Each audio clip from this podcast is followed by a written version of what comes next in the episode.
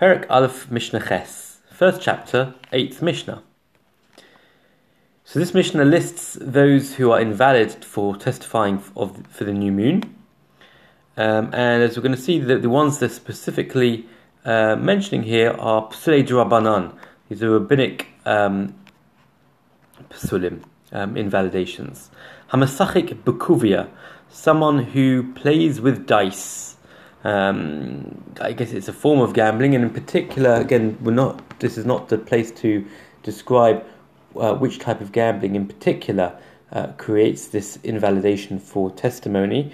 Um, but the general principle is that, that, there's money put down on the table, and the person making that gamble doesn't really want um, doesn't really want to lose their money. That they're not really willing to just give it away, and therefore, when they lose and it's taken away, that person who takes it from them is known as a gazlan midrabanan. He's not an out-and-out outright thief, because of course a uh, permission has been given, uh, but nevertheless, uh, since he causes anguish uh, to the one who's lost, uh, therefore it's considered to be gezel midrabanan, stealing, so to speak, by rabbinic law.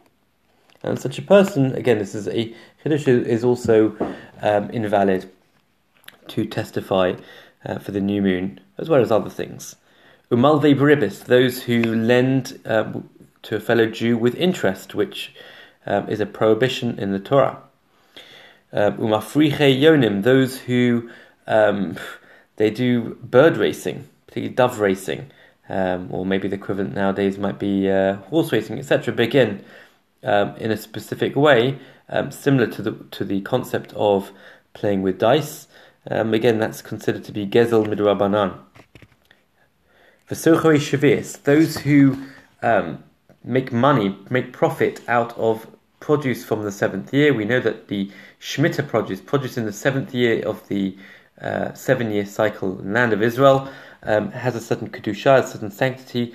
Well, while one is allowed to eat from that food. One is not allowed to sell it and have uh, get profits from it. So someone who does that, um, and also um, servants, all of these people are invalid to uh, testify for the new moon.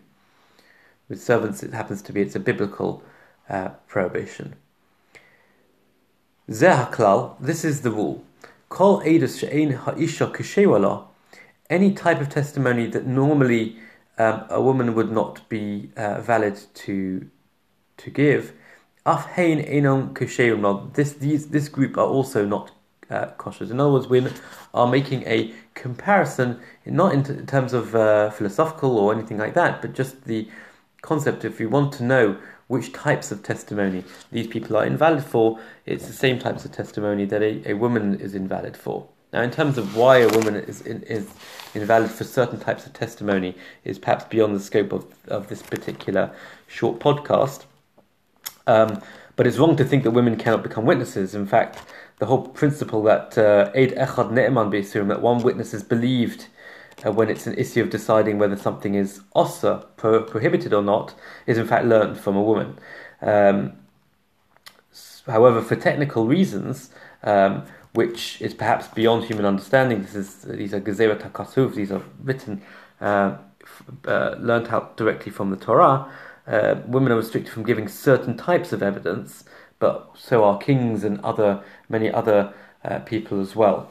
Um, what this Mishnah is is clearly highlighting is that those same types of testimony, including the evidence of the new moon, that a woman is not valid for this group this uncouth group um, are also invalid for.